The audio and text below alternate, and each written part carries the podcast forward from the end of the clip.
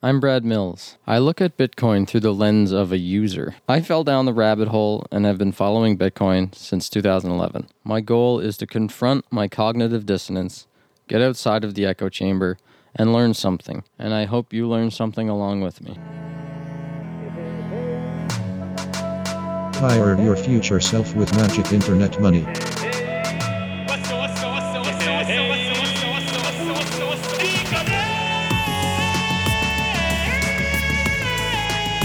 You're just the average dude with a couple G's in the bank and you like want to switch it over to Bitcoin. What's the benefits there? Do you want like the salesy answer or the real answer? I mean, mix them together. You can be your own bank, dude. Yeah, yeah. You can opt out of the system. You heard all that bad. Well, I mean, like, honest, like honestly, speculation's probably the main use case at Gee, the moment. Gee, mister, did you hear like, you could be your own bank? Oh, man. Sell me some of that oil. Thanks for tuning in to the Magic Internet Money Podcast. This episode was recorded back in May of two thousand nineteen with my stand-up comedian friend Brian O'Gorman and Mario Gibney of Blockstream. Uh, I met Mario randomly at one of Rodolfo Novak's meat dinners in Toronto. The price of Bitcoin was around seven thousand nine hundred dollars when we recorded this, and Facebook's Libra coin had not yet been announced. I've been sitting on this one for a couple of months because it just really takes me a long-ass time to edit and post these, and I'm gonna make an effort to try to keep putting episodes out at a faster pace now. So if you enjoy this podcast, please subscribe, rate, and review on iTunes, or otherwise, like, send me a message and let me know if you're enjoying it or not. Thank you for listening, and here's the episode. What am I going to do? Touch my bugger! Brad Mills is a partner at X Squared Ventures. All opinions expressed by Brad and his guests do not reflect the opinions of X Squared Ventures or X Squared Management. Investing in cryptocurrencies is high risk, and you can get wrecked. Do not treat any opinion expressed on this show as investment advice, but only as an expression of Brad's opinion. This podcast is for informational purposes only. Do not attempt to hodl without doing your research first. The world's not the way it used to be. No, no, no. So we are, we're live. Let me, actually my levels are a bit high here. No, I'm not live. I don't know why. We're live. So we're live. Recorded live in the real world, but played back much later whenever I get around to editing it. Yeah. Welcome to the Magic Internet Money Podcast, guys. I'm here that... with Mario and Brian. Yay. My professional intro. And maybe this might actually be the Unhashed Podcast as well, if you guys decide uh, to use it. It might be, yeah. So um, if you're listening on that, also, maybe you can say welcome. Oh, okay. I, I could do our whole intro thing. Colin usually does. Yeah, do it. It's uh, I haven't done it before. Let's see if I remember it. Welcome to the Unhashed Podcast, the show where we bring crypto down to earth and cut through all the blockchain bullshit. I'm your host, Mario Gibney. I'm here with your co-hosts. And then we, yeah, it's usually Brad I'm like, and Brian. Brad, Brad and Ryan. Brian. Brian. Oh, like, oh, that's embarrassing. I'm sorry. Brian. Brad and Brian. And your do your podcast intro for everybody listening. Uh, we always have like uh, like a, uh, a a song happening that sounds like part of the national anthem. Can it you goes, sing okay. it for us? It it just literally goes. Black Maple Leaf. And then there's like there's Black Maple Leaf that comes on the screen. So I'm going to edit this so that it plays the song. Okay. And then I guess I'll just say Black Maple Leaf. Oh, you don't have Give to. Give the visual? That. Sure, whatever. Okay. So anyway, this is possibly a three-way podcast crossover between uh, your podcast, Mario, that's about Bitcoin. It's about the Mostly, blockchain industry. Yep. And Brian, your podcast is is not about Bitcoin. No, no, it's just a comedy show about about Canadian politics and stuff. So this is going to be excellent for all the Canadian listeners. I'm I was really interested in uh, doing my podcast for talking to Bitcoiners. Like uh, Mario works for Blockstream and is the was the co-host of the Seoul meetup, the Bitcoin meetup. Uh, yeah. And uh, back. and Brian is a, a buddy of mine from, from Toronto, a, a professional stand-up comedian. We went to school together to learn how to be class clowns. Yeah, and you uh, used that to uh, enter the Bitcoin world. Yeah, I, used, I did not use my skills. Oh, man. Yeah, how did you, uh, can I ask you a question? How did you get into the Bitcoin stuff? Yeah, well, I Googled how to make money online. like like seven or eight years ago. Wait, really? Really? Okay. Be- be- so that's that's what my podcast is like, uh, from the point of view of a regular person, right? I'm not a technical person. I don't have like a coding background or anything. So did you spend like a year doing like multi-level getting scammed by doing scam? M L Ms yeah. and like? Did you have like a garage full of like shampoos that you were trying to sell? Yeah, like, and like and shit? Bu- gas pills that supposedly made your gas tank more efficient and like. Well, you actually, you actually had this stuff, yeah? Seriously, yeah. Oh. Yeah. I'm and sorry. And I also grew up Mormon, so like I'm very gullible, right? It sounds like you've come out of it all right if this led you to Bitcoin. I got I got scammed a lot.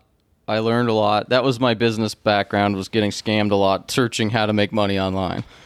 Yeah, that's how I did it. It was a, like a bit of a road between Googling how do I make money on the internet and eventually finding Bitcoin. Eventually I actually started a business. Uh, where I was the C E O of a, a game company, and then I it was like a virtual games company where we sold people pixels to use on Facebook, and then people were spending a lot of money playing these virtual games, and then I heard about Bitcoin as a d- new form of digital money, and then it was like all my experience with, with online uh, games that kind of like made me realize instantly this is something that was really cool. I wanted to get some of it and pay attention to it. When was that? Oh, wow. twenty eleven. Oh, it was early. Yeah, super early. This oh. was this was a while back. That's wild. And since then, there's been highs, there's been lows. Is it a low right now? And like you're you're saying that you're a layman. You're not a layman when it comes he, to this. Brad is not a layman. No, no. no. I'm a layman compared. He's a lame man. I, I knew who I'm a lame man. You're a lame man. But you're, you're not a layman. No, because I, I knew who you were before I came to Toronto. Yeah, uh, I, like, I, I remember. Yeah, we, we got too. invited to. Uh, I got invited to some kiss? dinner, and we we could do that later. I mean, you'd have to describe it for the podcast. Absolutely, so no video. Yeah, yeah, yeah, yeah. Descriptive if audio. If I can make it through the beard, we could. Descriptive porno. I've been in the space so long. I am steeped in Bitcoin and, and the blockchain space. Like I, I know a lot about it, but if someone was to get down to the nuts and bolts of it and like ask me to describe the algorithms behind it and like the security models and all that crap, I'm like, blah, I can, blah, blah. Make I can pontificate. I can, pon- you know, but talk to the smart people when it comes to that stuff. All right. I'm more interested in hearing like whether Bitcoin will ever be used by people, what, what people think, like you think of it, like above average people. I really don't understand it, man, to be frank. Like, I mean, I've had people try to explain it to me multiple times, but from the outside looking in, it looks like a very unstable place to put money because of like how f- that is accurate. Uh, yeah, how how how crazy it's gone up and down and all over the place. At this point, it seems like a couple of years ago it was almost like like dumb not to do it, but now it's. So I wonder is it like because I like the idea of a decentralized bank. I like the idea of you know uh, corporations not owning people's funds and stuff like that. But uh, beyond that, I really don't understand how to make that transition happen. So you're basically a Bitcoiner without Bitcoin. Yeah, I just don't understand how it works, nor do I have the money to invest in anything other than, like, food. Well, you you just made yourself a thirteen dollar smoothie. Uh, no, no, man, that thing... So you could put thirteen dollars into Bitcoin and uh, not eat. That was probably about a buck fifty, three bucks maybe, man. Yeah, yeah no, that is a you big... Can, you can get three dollars worth of Bitcoin. Yeah. Well, I mean... It I'd, might be worth six dollars someday. Right? It might double. No, no, but I mean, I just, uh, I'm not a, uh, into playing in those markets and stuff like that because I don't understand them is what more what it right. is. I usually just save my cash or yeah. spend it on uh, trips or something like that. Yeah. But I'd like to know how to do that stuff. Yeah, but I don't know. All right, podcast is over, folks. He's not interested in Bitcoin. Let's no, I am interested. I am interested. I just needed it explained to me in a way that's like, you know, I could actually... Well, I, you have it down. You understand it's like, it, it's, it's a currency that's not controlled by any like single bank or party. Um But why is that? Why can it go up and down? Like, if it was just like a bank style where I could just throw my money in and take my money out, like I'd be down with that. But it seems like I'm investing in a company. Um, well, you're not really. I mean, the the reason the price fluctuates a lot is because there's like a limited supply, and it's it's still not that big of an economy compared to like the U S dollar or like the Canadian dollar even. Right. And so, you know, the smaller something like that is, the more someone buys or sells, the larger of an effect it has. So, like the price swings less than it did. You know, five years ago, and like we kind of expect and hope that over time, as more people use it, that'll kind of even out, and then you get this. Yeah, kind you're of... kind of like making a new global currency, right? So there's going to be a lot of volatility at the beginning. Yeah, and I love that idea, man, because yeah, the uh, banks, if anyone else is been boning people and throughout, especially the last hundred years, has really shown that they don't deserve to hold on to people's, uh, you know, life force, which is pretty much what yeah. money is in this economy, right? So uh, Ooh, I like the I like the visual. Well, it is like, I mean, you need it to live in, in the first world, right? And if they're the only ones that can hold on to the money and they've been screwing people and the predatory lending and all that crap, I just don't trust them anymore. And I'm not, I'm down with putting my money in something else. But I guess it's a convenience thing more for like the a- average person. Like, yeah, absolutely. Mm-hmm. Like, yeah. It's, like right now, it's difficult to use, especially if you want to manage it yourself. Like, I mean, you can use services that will hold your Bitcoin for you, but then that's like not really different from holding it in a bank. Right. Um, yeah. But yeah, I mean, over time, like, you know, the expectation is we'll be able to make it more usable for people. And then, yeah. Um, yeah, people seem to be like really jumping on board with it as well, too. I mean, like throughout the world, people that are sort of more in the know and computers and stuff like that and dealing online, they seem to use it. I've seen a you couple... travel a lot, right? With your stand-up? Yeah, yeah. So maybe let's... Per- pause the Bitcoin conversation a second. Well, I'm down. People probably don't know much about either of you guys that are listening to this. All twelve I listeners. I guarantee they don't. So you're a professional stand-up comedian. You're traveling around all the time. Uh-huh. Like, what's what's your... Um, we were talking a little bit before we started, but you worked for Yuck Yucks, and then... You stopped working for Yuck Yucks, and now you're working for Yuck Yucks again. Yeah, I, I, yeah, I work for Yuck Yucks. So for most for most people, guy sometimes works for Yuck Yucks. Yeah, yeah, yeah so yeah. You worked for Yuck and a half. Yeah, no, I've I've been a headliner for Yucks since I was like maybe like twenty-four. I left the company for about three years and then went back. Yeah. And then when you were going around traveling, are you like uh, headlining? I guess. Mm-hmm. Clubs all over the place. Sydney Comedy Store, a bunch of places in Australia, some ones in Asia, a lot of Europe, um, some in the States too, and here. The English-speaking world, pretty much. Everywhere except South Africa. Were you traveling in two thousand seventeen? Yeah. Or were you here? Well, I was here like a little bit, and then, but probably not here for more than six or seven months. Do you ever go to like third world countries or yeah. developing countries? Yeah. What's it like doing stand-up there? Um, it's weird because like a lot of times they're in... Uh, the people you're performing for are not of the third world, right? So they're like a lot of expats. So okay. If you're in a place like Indonesia, like they'll have shows, but most of them will be people from Britain or Aussie or New Zealand or something like that. Mm-hmm. And highly educated, richer people from that community as well. Um, but yeah, it's weird, man. I I have moral issues with it sometimes because like I've been in places where like there's actual slaves that are in those countries and stuff like right. that that actually work there. There's no minimum wage. Um, I've talked to some of them before and I've gotten in trouble for talking to them and stuff like that. Where was that? Uh, I mean, I'd rather not say because I got to go there maybe. And they're crazy. Uh, yeah, they had like a whole bunch of people that were just basically lined up on the side of the road. They're construction workers that like don't have they're in de- like they've they've taken their passports. Same thing they do in Dubai, you know. Like yeah, you hear about that in Qatar. There's a bunch of stuff about them building the stadiums to the World Cup. Oh, buddy, yeah, they, and they take them like in uh, U A E. They have like a two million displaced Indians in the middle of the desert. They're just living in these camps where they basically they take their uh, their passports and uh, they Crazy. they loan them the money to get there, and then they give them the accommodation and say this is how much it's got to be, like the rent is. Then they sign it. They get there. They take the passports. They don't have. They can't make enough money to make the rent, and so they get pushed deeper and deeper and deeper into debt. They could just never leave.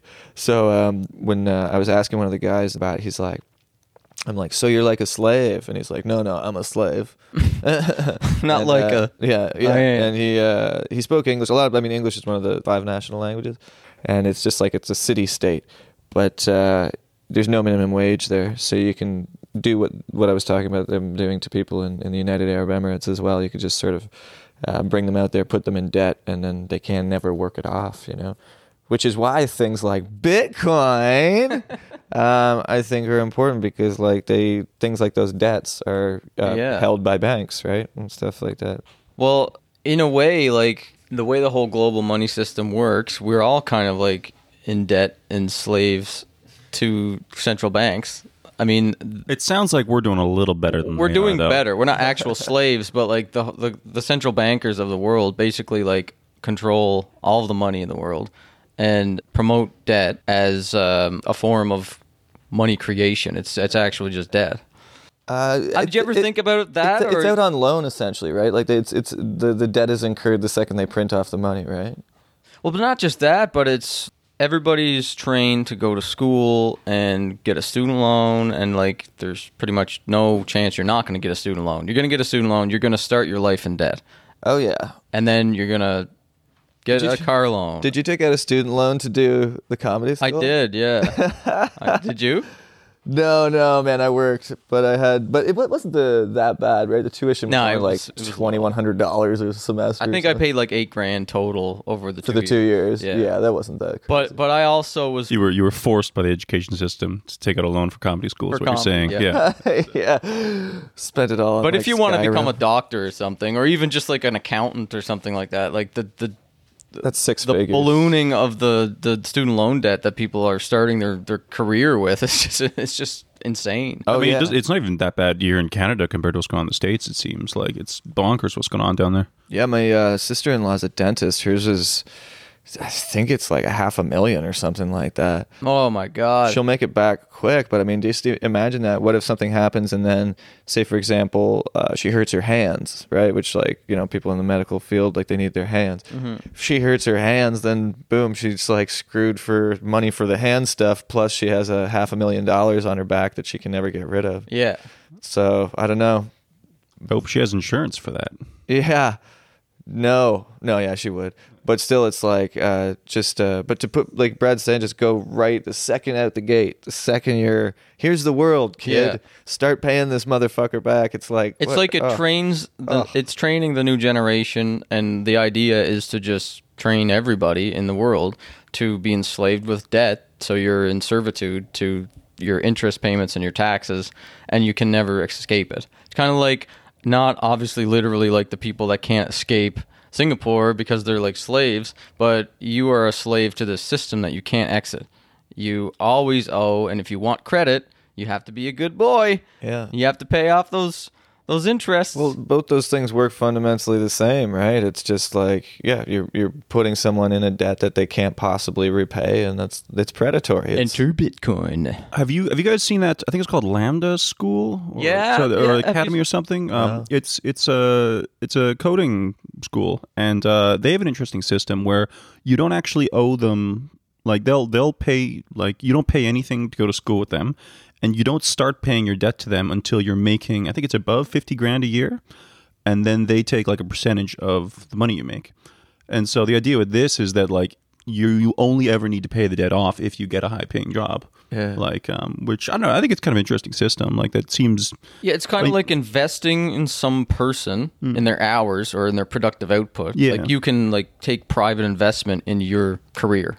Yeah, and the thing is, like, you know, it really shows that they're actually teaching you stuff that's going to be useful for you and you'll actually be able to, like, use in life later on. You know, it's not like yeah. a classics degree like I got, you know. Um, but it's, um, yeah, the thing that annoyed me, though, is there was a lot, it got a lot of bad press. People were talking about, like, how, like, awful this is, that, uh, you know, the school's got this new system to make sure they're entitled to, like, some of the money you earn later on. And I'm like, it seems way preferable to the alternative system of just, like, a massive chunk of debt for, you know, whatever career, and regardless of whether or not you're able to pay it off. So I don't know. I like. I hope we see more of that stuff that, that could at least help alleviate some of this, some of this debt stuff going on. I think the thing is, like, you know, they're profiting off the debt, so it's like it's two forces working against each other. It's these people trying to get out of debt and people trying to educate um, others on the way that these uh, systems, corporations, whatever, banks, like like put them in debt, because really they're just speaking like a different language that most people don't understand, you know. And then you just say, oh well, we'll give you the money to do this, and mm-hmm. most people are like, oh, okay, great, free money, money, sure, yeah, why why wouldn't you? When you're young, you're just like, oh yeah, oh, free money, I'll take well, it. And that's why the student debt is the most predatory one, because it's like, what do you think an eighteen-year-old's going to do yeah. if you give them twenty thousand dollars all at once? They're not going to do the right thing. They're going to be responsible. A hundred times out of a hundred, that kid is going to buy a bunch of drugs and like a D J kit. And I don't, like, I don't think it's ever happened. Yeah. No, I think it's all used responsibly. Yeah. I think they, they, they get themselves an apartment with reasonable rent. They study hard. It would be interesting to see like uh, the numbers on like how much of that actually goes to like beer companies and so, weed companies and stuff. It's probably like a good fifty percent. They're the ones behind it all. Mm, yeah. yeah. I mean, I wonder. Yeah. Big yeah. There's probably there's probably a strong incentive for alcohol companies to um keep the student debt. Uh, oh thing, hell yeah! Going. Keep those fucking this loans is, rolling, baby. I've never, I've never heard anyone talk about this before. Have we? Un- have we uncovered something big here? There's clearly a connection, man. Like, I mean, you know, like probably. What would you say? Like half of all the student loans get spent on some kind of like oh, yeah. drink or drug. They get they get consumed. Probably half. Yeah. Half seems a lot. No, I think like no, yeah. I'd say okay. entertainment. And let, let, like, let's say let's say just well, no, let's booze think. and drugs. I'm gonna venture maybe thirty percent, and that's conservative. I think thirty percent of that money gets spent on. Booze what, what did you say was the debt that uh, for, for dental school was half a million? Yeah. So that's yeah. about a quarter of a million dollars for one person spent on booze and drugs. Yeah, that's U S too. That's, uh, oh, uh, God. Yeah, man. I don't know. I think like they, if, if I was in the booze business, I'd be spending every dollar I could to keep those debts fucking, you know, wrapping well, I, up. New I ang- think like when you when you break it down to where does that money come from, right? Like I think it comes from the system that we have where banks and credit card companies and loan companies are kind of all able to just print, print money at will. So, like, you sign the loan documents and your signature actually wills that money into existence, basically. Maybe I'm wrong. I'm, so, if, if I'm wrong, someone tweet at me or something and tell me I'm an idiot. But I'm pretty sure that how it works is when you sign it, when you get a credit card for like a twenty thousand dollars credit card or something, when you get like a one hundred thousand dollars student loan, there's no collateral the bank is putting up. You're signing that, that paper is printed into existence, one hundred thousand dollars. I think that's how it works. I think it's people who deposit invest money with the banks, that money gets reissued. I don't think that new money comes into existence when people sign up for credit cards. You don't think? I don't think so, no. I thought that's how it worked. But I mean, but it, because like, then the credit card companies are able to, when you don't pay it, when you default, yeah. the credit card companies write it off for pennies on the dollar and sell it to collections agents who who legally have no recourse. Like the collections agencies that call you and harass you, they actually don't have, and I'm pretty sure they don't have legal recourse to do anything. But the thing is, most, most credit card debt gets paid off, doesn't it? Like, I would imagine most of it does. I imagine because we're trained into this system of like debt enslavement that if you don't pay off your credit card, you can't get a house, you can't get a car. Right, you're right. like hooked and addicted on credit. But okay, but the, I guess I'm playing like maybe I'm being contrarian here, but I don't I don't think Bitcoin would necessarily stop that kind of stuff from happening because you could still issue like credit cards and debt. Well, and it would it would reduce the predatory lending though. Uh, you prob yeah. I I'll have to think about it, but um, like I, I think I don't know. I, I I guess I think that stuff probably has more to do with just um, uh. the fact that people are going to go for free money if it's there, and as long as it's profitable to lend money and they can charge large interest rates, they can deal with default but, rate. Like, so it just came out last week that the U S um, credit card rates are the highest they've ever been in history. It's like I think I did see that. sixteen point nine percent is the average credit card rate. That is insane. You're paying sixteen point nine percent on average for your credit, and everybody usually holds a balance. So, so the banks are just making money, making money, making money. And the money that, um, like, didn't cost them any money to make that. Do loan do most people hold a balance? Like, I, I mean, think so. Yeah, this is this was drilled into me by my parents growing up. Was like, you pay your credit card bill off the end of every month, like fully. And um, I don't think most people have the money. I don't think most people are like able to pay off their credit cards. I think most people are living paycheck to paycheck. They don't have any savings. They man, that's crazy. Kind of like yeah. hold balances. Yeah, I think that's probably correct. I mean, like the. The average person, like again, people don't understand this stuff. Like it's like the it's like doing your taxes or something like that. You know, most people don't want to do things that are illegal. Most people don't want to, you know, live beyond their means. It's just that, like, again, it's like speaking a different language. It's like somebody speaking law to somebody that doesn't understand it. If you're somebody that your entire life, maybe you worked in a restaurant or something like that, didn't go to college, dropped out of high school, something to that effect. The understanding the intricacies of like, you know, the financial markets mm-hmm. and stuff like that is not something that the average person even knows how to do. So. Well, and even I guess like education level might like won't necessarily take care of that. I'll like I have a friend of mine from high school who will remain nameless had had a master's degree and like took a trip to Europe and just like put on her credit card and was just paying the minimum payments off afterwards. And I was like, you know, you're you're losing a lot of money doing that. And she was like, no, like I don't get charged interest on it, the credit card debt. And I'm like. No, you, you definitely do. That's like, you should look into that. And it was just denial. It was just like, no, no, they, they like, they wouldn't do that to me. I just like, I, I couldn't believe it. I was like, this is, I, I don't know. I gave up trying to convince her, but um, yeah, that kind of floored me. Yeah, the whole system is basically credit. It's not like, you know, if you have the money to to buy something, buy it. It's like, you know, we'll give it to you now, and then you spend the rest of forever working it off. And it really is, too, when it comes down to it, it's the law, right, to pay it back, like you're saying. So it, it really comes down to the threat of violence. So I don't think it is the law, though. Well, I mean, they'll forcefully remove you from your home. I don't think they will. For a credit card, I don't think they will. I mean, if you go that deep into debt, won't they come out? I th- here, so here's the illusion of control and power and debt enslavement, right? They, you, most people think that when you're getting harassed by credit bureaus or whatever, like collections agents, yeah. that you're in shit and you have to pay it. But I'm almost one hundred percent sure that if you say you have a twenty thousand dollars credit card, yeah. you max it out on whatever the hell you want, buy Bitcoin with it, right? You got twenty thousand dollars. Not a bad idea. Wink, wink, folks. The interest rate is offset by the growth. But then statements here do not just, constitute financial advice. Yeah, this is not investment advice. X Squared Ventures does not approve this advice. This is not the advice. This is Brad just talking. All right, everyone. Just, this just, is just like. There's, there, so anyway, I think I think the way it works is that if you have that twenty thousand dollar credit card and you just don't pay it off, then you can tell them you don't want to pay it off or whatever. And six months later, there's a certain period of time where they just then stop calling you. Mm-hmm. They write off the debt. They sell it to a collections agency, which buys it for like two cents on the dollar. And they try to collect from you. And they get really aggressive. And those collections agents say things like, we're going to call your work and all that stuff. But legally, if you request them to stop and tell them never to send you any information or whatever, they can get fined thousands of dollars every co- time they call you or send you letters or harass someone you know. But most people don't uh, don't know that you have this right. But the detriment for you doing that is that you will now have this massive ding on your credit score. Well, that's the thing. Yeah, and you won't like, be able to not, get credit. You're not going to be able to get, like, taking a mortgage later on. You won't you be able to get a mortgage, yeah, right. So. But if you opt out of that system, say you rack up one hundred thousand dollars in debt and you just can't escape it, you go bankrupt or you just ignore it, or whatever, I don't think you're going to go to jail. I don't think the government's going to like garnish your wages or anything. You're just not going to be able to get a, People a in the States go to jail for tax evasion all the time. Tax is Well, that's not different. Tax evasion. This tax is a bit, that's a bit oh, credit cards yeah. is like, okay. Because I'm pretty sure that credit cards are like printed from nothing, just from your signature, and they're able to just write it off because they're making so much money anyway on the interest that you paid. Could they, like, say, take your house? I don't think they can do anything because it's uh, not if it's, secured. If it's mortgaged, I think so. So if mortgages you, like, and student loans and, like, taxes are different because student loans are kind of basically government as well. So you, if you go bankrupt, I don't think your student loan is going to get forgiven. I think that kind of stays with you. That's yeah. like a chain around your neck for the rest of your life unless you pay that thing off or get forgiveness.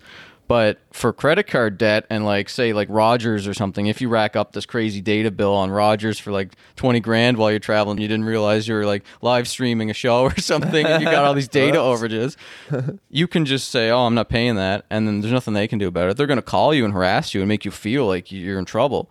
But if you tell them to stop t- contacting you, there's nothing they can do about it legally. Well, like you say, it did f- does fuck with your credit score. It messes right? with your credit. But so. That's the thing. If you don't, if you exit from that system and you don't care about credit, then it has no effect on your life. Does it affect your Bitcoin score? No. Is there a Bitcoin? It doesn't affect your Bitcoin score. There's no Bitcoin score. You you have your Bitcoin or you don't. Um, right on. I mean, it's still not something I would recommend anyone do. Just just to be clear, because yeah, life is going to be more difficult for and you if you can't get, if your credit score check is the laws in your country because maybe this... Yeah, maybe this we don't even know if what Brad said is true about, about Canada, so... If anyone out there listening it's, knows uh, about this, please contact me and let me know. I'd love to discuss it on a podcast, because if that's not how it works, that, that's, that sucks. I don't feel I don't feel like I should... I should. I don't have any of this crazy debt or anything. It's It's not like what I'm... I'm I'm like not Everyone assumes experience. You're speaking from personal experience, Brad. Everyone assumes But it that. Just feels unjust. It feels like they're able to print money no matter what, no consequences. They're able to make money. They make the... Not only do they print the money, literally make the money, but they make absurd interest on you being saddled with this debt. Mm-hmm. They are taking no risk. And they... If you don't pay it, then...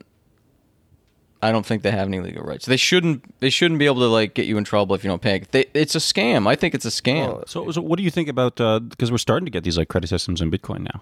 Like you know, there's companies like BlockFi or like Ledin um, that will issue loans backed by your coins, and you can deposit, you know, your Bitcoin with them and earn interest off it. Do you think that's a bad thing? So, Brian?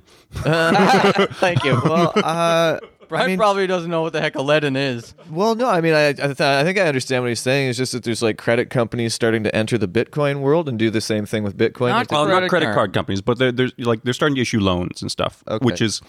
Okay, uh, which, so let's back it up one second. All right. Okay, so there's fiat money, which you sound like you're pretty well versed in the pol- politics and, and all that behind what makes money money. Okay. Are you? Fiat is just like national currency. Like, do you understand? Yeah, I know, I know, like, I understand fiat currency. So it, you said earlier that like the governments can just make money and all that stuff. So you kind of like understand how much debt there is and how it's not backed by anything. And we don't have to go down that rabbit hole, do we? Yeah, no, there's no, I, I understand there's no like tangible connection between the paper money and gold anymore or anything like right. that. yeah. So there's an unlimited supply potential of dollars mm. because they can just keep printing trillions of dollars. Mm-hmm. And that deflates the value of... You inflates. Know, inflates. Inflates the value. The value. Of, well, inflates it inflates the, the total amount. It devalues through inflation? Yes. It okay. inflates the total amount of money there is and def- deflates the value of what you're holding, basically. Like, your piece of the pie gets smaller and smaller as a percentage-wise. Mm-hmm. So that's why your ability to buy things gets smaller and smaller. Because it's like twenty bucks to get a, a meal now is kind of like standard. If you want to get a go to a fast food place, get a meal. I went to Five Guys before this. It was like fifteen dollars. I just got a hamburger. Yeah. Like ten years ago, it was like five bucks yeah, to get a nice ridiculous. hamburger. Well, I mean, this house that you're sitting in right now, man, was five years ago valued at eight hundred fifty thousand dollars and now is valued at one point eight million dollars. Oh, my God. That's crazy. The Toronto real estate market, though, too. But yeah, like... Uh, I mean, so, so fiat money is that, right? It's they're able to print as much. Um, Bitcoin is a limited supply, like gold. It's a... certain amount of bitcoins can only ever exist, so it's a deflationary currency. It just means like if you have one percent of the bitcoins, that's always going to stay one percent of the bitcoins. Yeah. There's nobody that's going to come in and make ah, another twenty-one million bitcoin. So you're you're like storing your value in this asset that's never going to be inflated away because some guy wants to make more money or some government wants to make more. Right. So somebody can't, say a credit card company can't just give you a loan for ten bitcoins and just pretend they have the ten bitcoins. Right, they have to have the it, Bitcoin. They have to have the. T- it has to okay. be backed by the ten bitcoin. Okay, so is that what these credit companies are doing? So what are you saying, Mario? You're saying that these companies are doing what with like how is BlockFi and Ledin and all these companies oh, okay. able to give loans to Bitcoin? Do they have it or are they doing oh, okay. a fractional? Well, so, so what the like? I mean, uh, okay, I know BlockFi best. Um, so what they do is you can. This is for Americans only. I think you can deposit your Bitcoin and they'll issue a a loan in uh, fiat currency. And then they keep your Bitcoin or Ethereum as collateral. And then if um, if the price of Bitcoin crashes a bunch, you'll have to do like a margin call, um, you know, to to make sure the U S dollars are sufficiently backed. Um, and then the other product they have is you can deposit your Bitcoin with them and earn interest, um, which is it's, it's interesting. This is happening because it kind of goes against all of the Bitcoin ethos. Kind of a, you know, the whole idea behind is that you should be storing your own coins yourself and. Um, you know, uh, people are kind of very very opposed to like debt in general. But the thing is, like these. Like and and that, that's that's a bit that's different than the the you know the ability for banks to print money and for kind of predatory lending from credit cards and stuff. But this is kind of the first step in that direction a bit. Um, and so yeah, I was curious if you like thought that was like a negative thing because I mean I don't there's there's never gonna be a way to stop this stuff entirely. Mm-hmm. Now you can stop things like you know a central bank printing more money and devaluing everyone else's currency because that right. I mean that's essentially just another way to tax people you know on their holdings right. Um, so that's different. But um, yeah, I was just curious if you saw that as like problematic or. Or do you think that um, I think that, that type of lending is... People are aware of the risks. Mm. It's just a matter of your risk profile. If right. you're willing to risk your Bitcoins to get five to six percent interest yeah. on loaning it out for this company to then go and do whatever business they're doing to earn money, then that's up to you. If you're if, yeah. if you're the kind of person that doesn't mind like putting your money to work or whatever, and the, the risk is you're going to lose everything yeah. because there's no insurance and they may fail. Right. Right? But the other side of it is you want your money to work for you. I don't care. I don't do it personally. I feel like I'm already exposed to enough risk by just holding Bitcoin and having any Bitcoin at that's, all. That's enough, yeah. So I don't yeah. need any more risk. Yeah. I'd rather just own my cryptocurrency myself and like uh, maybe invest in BlockFi or something like that, yeah. with, but not actively like give someone else my coins. Well, I mean, the thing I really like is that it kind of gives you an opt out because right, right now with, you know, you want to use Canadian dollars, like, you know, sure, you can only use cash and stuff it under your mattress, but I wouldn't recommend it. Um, so like you, you pretty much have to use a bank. The nice thing about Bitcoin is that you have the option. You know, I think more important than like everyone being their own bank is that, you know, you can choose to opt out if you want. So yeah, because right now that's not really a choice. No, man, you can't just like get off the grid. I mean, you can, but then what are you dealing in? Pelts. Huh?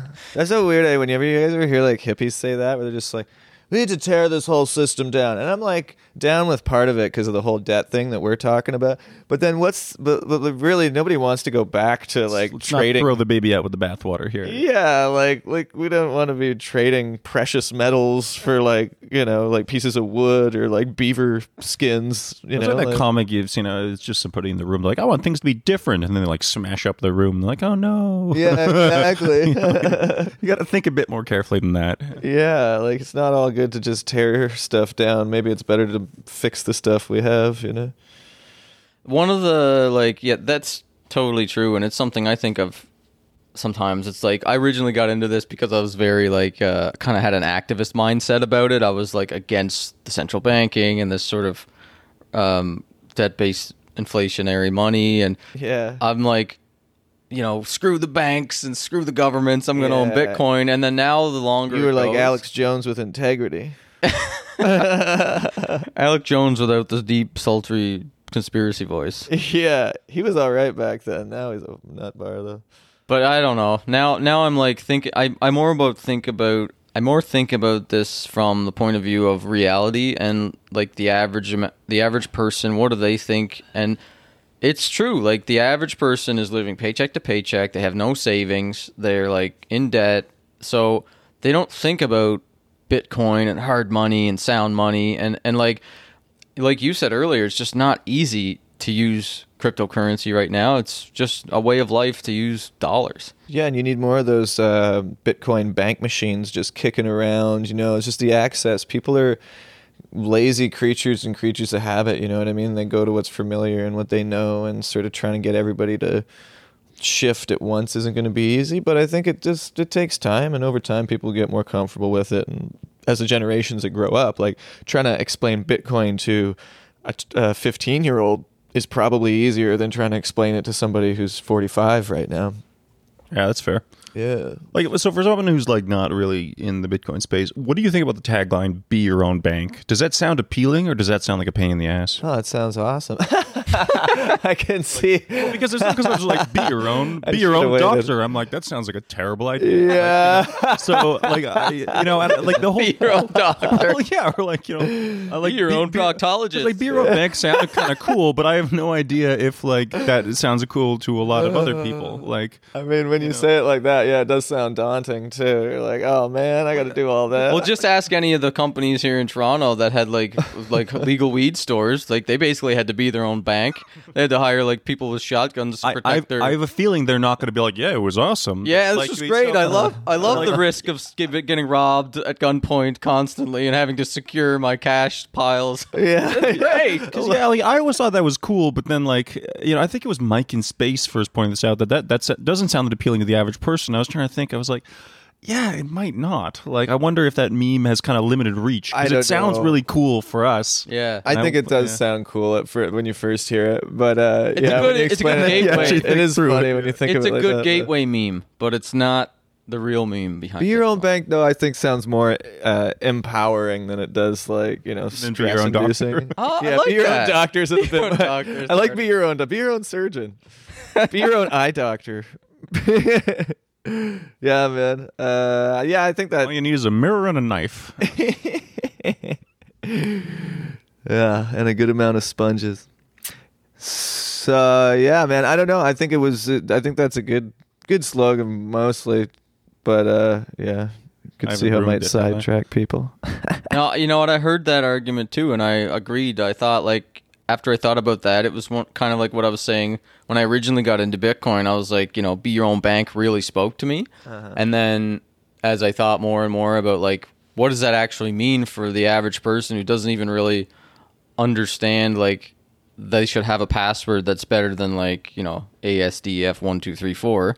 Mm-hmm. Like, they probably shouldn't be their own bank. Who told you? Well, that's the other thing, too, is I think people, once they realize that, like, you know, if, if I lose access to my bank information, I can go down the bank, prove my identity, and get it back.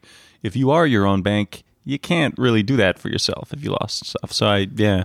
Fair, yeah. And then maybe there's imagery there, too, of, like, the banks that failed and everything like that, you know? Maybe they're getting images of Bernie Madoff getting locked up in some low security, you know. I don't know. Do you know what ended up happening to Bernie? Do you follow uh, that? Yeah, I heard the fucking Crips fucked him in the ass in the shower. Really? No, I'm kidding. Oh, okay. That would have been great, though. They wouldn't let those guys anywhere near him. But he, uh, what He's happened? in jail, right? I th- think so. He's like one of the only white-collar criminals that ever went to jail. I mean, he really took it on the nose for a lot of other people that were doing the same thing as him, too, I think. But, you know, those people are animals. They'll throw anybody under the bus. It's nothing for them to throw a golf buddy under the bus. They throw their own mother under the bus, you know? Yeah. Yeah.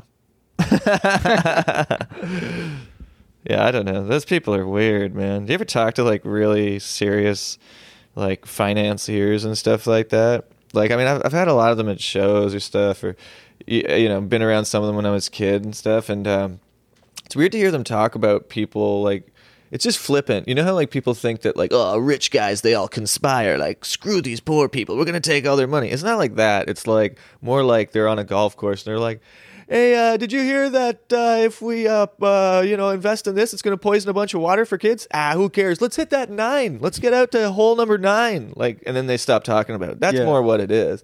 It's more of like a complacency towards humans than it is a active malevolence. Right. You know it's like I mean? It's like they're in power and they have the power. They know it. There's a system of control that is like they're this class on the top and everybody else is just meat. Yeah. And, like, it's not like that's what they want, or it's just that's what is. That's what it is, and they're going to do what, what it is. takes to keep it that way. And so I think Bitcoin is a bit of a threat to them, to be honest. A little bit. Mm-hmm. I mean, that's the idea. It's very, it's it's been kind of interesting over the last year and a half to see, like, the central banks, like the European Central Bank and the B I S and these different um, central bankers start to comment on Bitcoin. And actually, the Federal Reserve in the U S, I think it was the Saint Louis branch, they actually had some, like, interesting things to say about Bitcoin and some positive things to say about Bitcoin. But mostly what the central bankers and everything try are trying to do is just, like, dismiss it and say, oh, it's, it's right. not. They can't do it anymore, though. It's been, like, ten years now, right? Like, you know, the whole, ha, uh, ha, uh, it's just tulips is going away any second. Like, like you know, no one, you can't really say that anymore. Yeah, exactly. And it's like, obviously they would say that too, because it's in their best interest and, you know, their interest for survival. But that's generally a tactic of... Um, the people in power too is is discrediting and, and dismissing, like you say. Oh, it's crazy, right? That's what Dave Chappelle says in his special. That's the worst thing to call somebody crazy because it's dismissive. It's just yeah. like the second you put that on it, it's like, oh, you dumb crazy hippie, or oh, this is crazy, man. We're just gonna throw our money into uh, you know, into the internet. It's not even real. It's like, well, what the fuck do you think the money is in the computer screen when you look up your bank account? It's yeah, like the same. It's a number on a screen it's to just you. Pixels. What's the, yeah, it's just pixels to but you. But you can pay your taxes in that. So yeah, um, actually, that was a thing. Uh, a few months ago, we saw there was a Canadian town. Uh, You can pay your taxes in Bitcoin now. I saw really? that. In yeah, Ontario, yeah. So that argument's gone. It's uh, wow. Yeah, it, it's it's common. It's like I always say this, but it's kind of like using Bitcoin now is kind of like using Facebook in like two thousand six. Right. Back when nobody was using it, you know, it was like maybe one of your friends was on Facebook, and it was hard to sort of like get people to use Facebook. But then eventually, it just became ubiquitous. And now your grandma's on it, and it's ruined. But it's still, it, it's that's kind of true. The kids are all moving away from Facebook because grandma and dad and everybody are on it. I heard somebody articulate this really well the other day. They go, Facebook used to be young people sharing pictures. Now it's old people yelling about politics. Yeah. You know, and it's and really... the young people are on these like more peer-to-peer networks, like Snapchat, where they're talking to each other and yeah. stuff rather than publicly yeah. going out to the world. Yeah. But... I, I think like we could have a, a like a Facebook sort of trajectory where Bitcoin becomes ubiquitous and like everybody's using it, and then old people just yell at each other about it, and all the young people. Is that where this is going? Yeah, and then, and exactly where it's and going. The old you people just yell.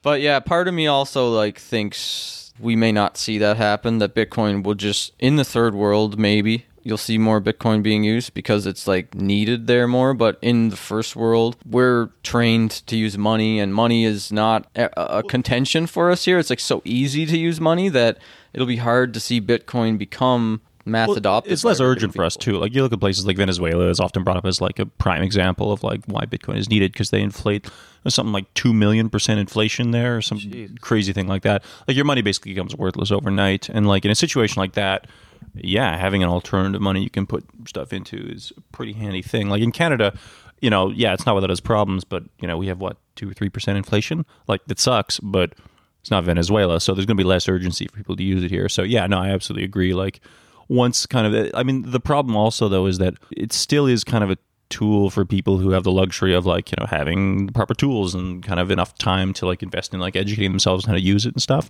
If you are really, really struggling in life, you might not have time to, like, research what are the best wallets to use, install them on your iPhone. And so, like, hopefully, you know, we get to a point where kind of technology catches up enough um, that they can uh, they can use it some more. Yeah, I think once it gets to the point where it's literally just, you know, you can open up your phone and pay for stuff the way you can with your bank apps and stuff with Bitcoin, I think that's where we need to get to for it to really happen like that. But it's coming soon. Went to the Pita Pit with my uh, my parents and my nephew the other day, and they took Bitcoin there. Pita Pit takes Bitcoin? Um, this specific Pita Pit. I, oh, wow. I talked to the owners about it. They've uh, they've got cool. um, yeah they uh, and they, they hold it themselves too. Like they uh, oh yeah yeah yeah they they have uh, BitPay.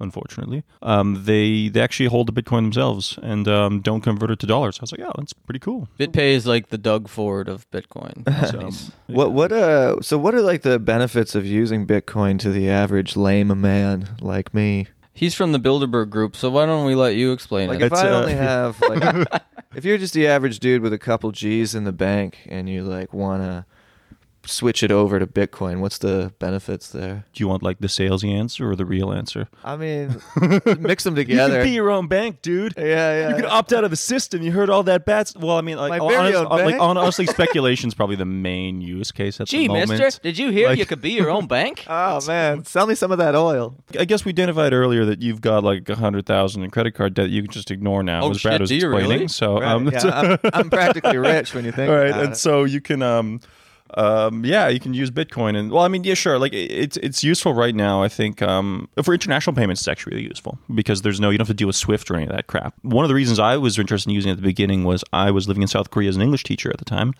And I was like, I can do my own remittances. That's fucking cool. I can just buy Bitcoin, send it back to Canada and convert it there. Then what happened was the price of Bitcoin went way up in Korea relative to the rest of the world. So I spent like a year trying to do the opposite because you can make money sending it back. So I would like send money to Canada. Oh, you were sit. in Korea while it was like... During the kimchi way... premium, man. Oh, yeah, okay. it was it was fun times. It was like thirty percent higher. It, it hit fifty percent in, in January twenty eighteen. Yeah. So Koreans were paying, what was it, eight thousand dollars krona or something like that?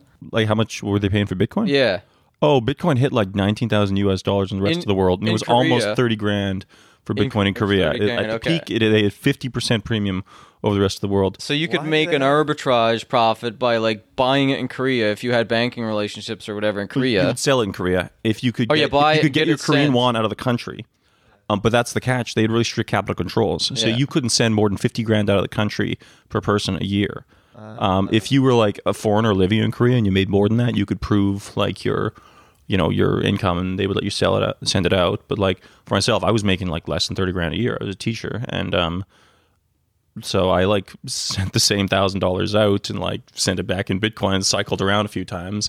And all they saw in the banking system was that I'd like sent fifty grand out of the country, and they're like, boom, that's your cap for the year. And I didn't want to go in and tell them, oh yeah, I'm making money off this Bitcoin thing. They wouldn't wow. let, like, I wasn't going to do that. How much did you make off of the fifty grand? Oh, like, uh, well, I mean, okay, like it, it, was, it wasn't fifty grand I sent through because like a, a lot of it I already sent home, like just as regular payments. Yeah. And then, um, I didn't keep track of it very well. And I did a lot of that when it was like five or ten percent premium, so I didn't make a whole lot because I also had to pay for like SWIFT fees, and so it was more kind of fun. Yeah, yeah. Um, later on, um, like when it hit fifty percent, um, you're actually, you can get past the remittance limit by bringing physical cash with you. You're allowed to bring up to ten grand in cash with you um, through airports, so you don't need to declare it.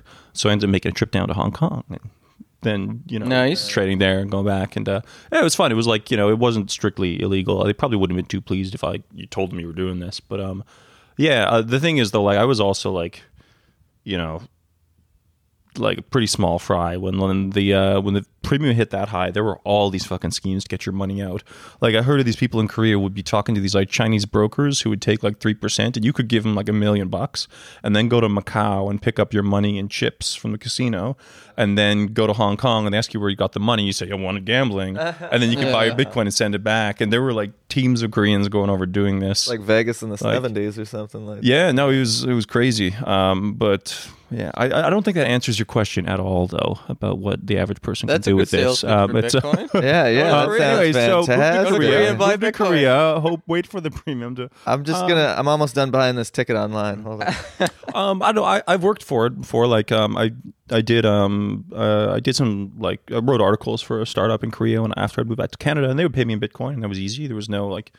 International well, that makes a lot of sense like, for me actually, because I'm always I just actually had a, an issue trying to get like bank transfers through um, from Australia uh, from some shows that I did. But yeah, I guess a, a Bitcoin you could just trade it as if the person's next door to you, even if they're on the other side of the world. Well, yeah, because the, there isn't it doesn't exist in any physical location. Right. Um, like once you have your money in Bitcoin, it exists kind of simultaneously everywhere. So wow, cool. Um, yeah, because it's not stored in any physical device. It's like it's a record in a ledger that's like kept. And like thousands of nodes around the world keep track of this and, ledger. And it so. appreciates in value as you leave it in there? Um, Guaranteed two percent a day interest. And no. if you use my referral code, I get oh. five percent on your purchases. Oh, the M L M days are coming back, are they? um, Can you yeah, sign up under my organization? I'll be your upline. You'll be my downline. There'll be a link for you in the description, everyone. I actually um, want to do just like get a couple hundred bucks in Bitcoin just to like get familiar with uh, using it. So or, here's my advice to people. Like, yes, Bitcoin Don't look at the has, price for ten years. Yeah, Bitcoin has appreciated in value, but it's also been very volatile. And it's something that if you're not going to be like a full-time trader or an analyst or something, don't start buying altcoins to try to make more Bitcoin. Like, oh, if God, you're no. interested in, say, learning a little bit about Bitcoin, maybe getting a bit of Bitcoin to put some of your savings into it or something, then just get Bitcoin. Max five percent of your net worth. Just like maybe slowly buy, no matter what the price is. Doesn't matter what the price is. Put enough in that it's not going to materially hurt you if it goes to zero. Because there is this enough. Or if, or if you a, lose your information. Yeah, or if you lose your phone and you forgot to back it up or whatever. It's actually being your own bank. It's like you're taking sovereignty over your own wealth and money and savings and your future. There's no company you can email to say, oh, I forgot my password. Can you get me my password back? You lost your Bitcoin. They're gone. It's like cash. So how would I lose my, like if I lost my phone, how would I lose my Bitcoin? Well, what you do is when, when you create a wallet, um, they generally, it'll give you like a twenty-four word passphrase. Um, and the words like correspond to numbers because essentially like your funds are backed up by a private key, which is just like a really, really big number that um, is just like so big no one else is going to guess it.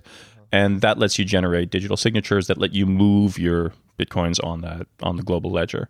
Did you understand what that meant? I, like, yeah, sort of. I was kind of understanding it. Yeah, basically, it's like you have this giant password for moving your coins on the network. Producing a signature basically allows you to reveal that you know the password without revealing what the password is. Okay. Um, That's why it's called cryptocurrency, because it uses cryptography to secure like your coins. Okay. So generally like you'll install a wallet on your phone and it'll it'll generate like a whole bunch of words for you to, to remember to write down, and as long as you retain those words, you can install any other compatible software and it'll generate the private key and then let you move your coins for you. Oh, okay. So, um, so as long as you have the password, you can get at it anywhere. Yeah, like what a lot of people do is they'll install like, you know, a wallet on their phone, they'll send Bitcoins to it and they'll forget about it for a year. Maybe they lose their phone or something, or they won't record the, you know, the the, the phrase down correctly.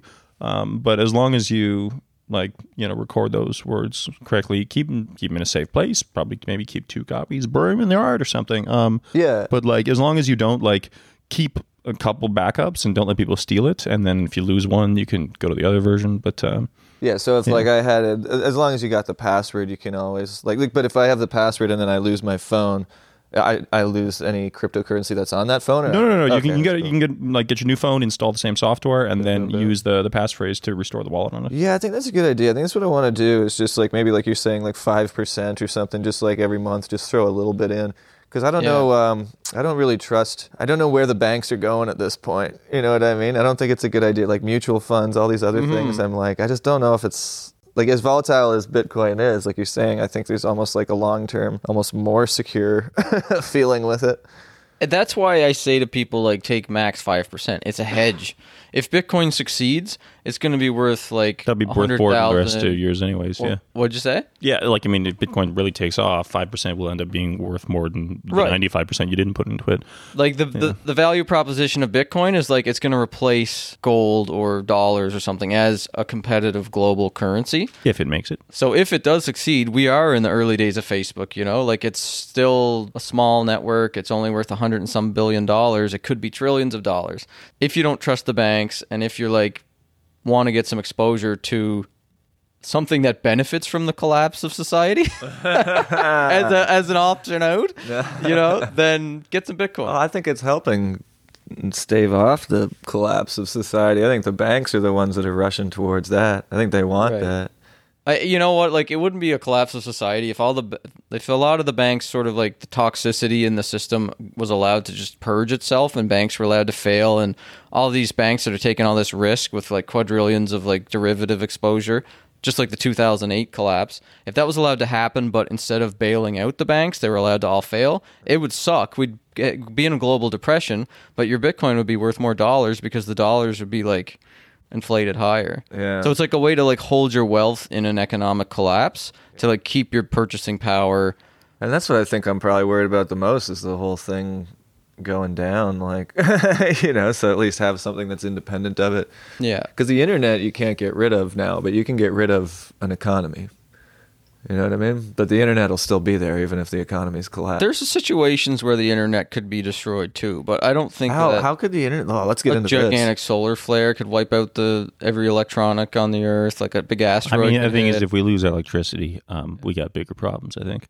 Yeah, yeah, that's true. A lot of other shit's gonna go wrong really quickly yeah. if we just have if we you know lose power. What the hell, I can't play Call of Duty online. Real priorities here. Life. Yeah, yeah, yeah.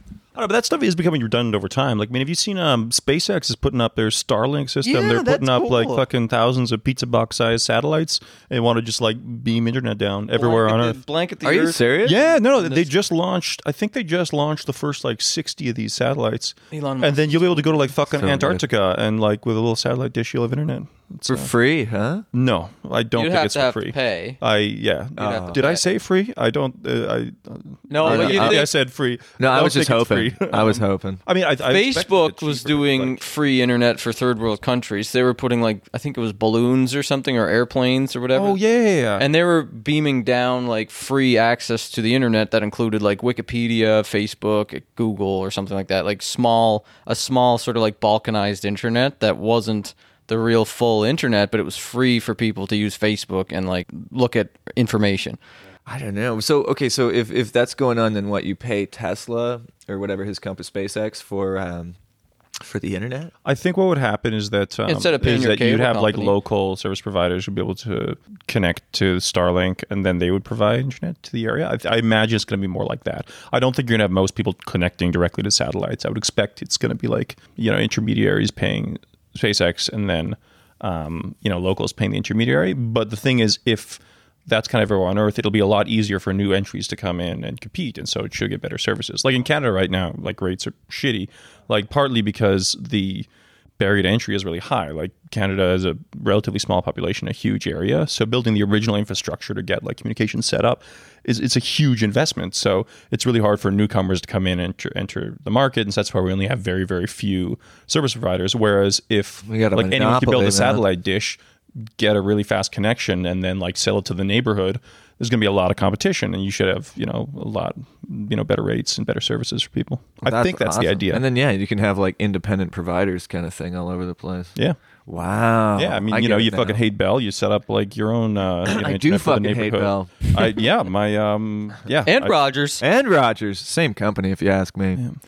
yeah it, for people listening in the States, like you. You guys have it way better for your for your cell phone data. Like we have a cap of like twenty gigabytes, I think is the max you can yeah, pay. Yeah, and that's for, like one fifty, one sixty, two hundred bucks maybe yeah. to get twenty gigabytes. One thing gigabytes. I misspoke Korea is that like their phones and internet is like it's fucking great. Even like, I think States. Korea is like the fastest in the world, or did at one point anyways. Yeah. Yeah, but I mean like part of that is yeah, it's just like if you have fifty million people living in like the size of the G T A, then you're you know you're gonna be able to invest in better infrastructure like that. Yeah, Canada is the worst for for cell phones too, man. Like, I remember getting off the plane in uh, England like a long time ago, and like I'm used to paying like a hundred dollars a month for my cell phone bills, and uh, you know, I got to England and I'm like the exact same plan, and it was like thirty pounds.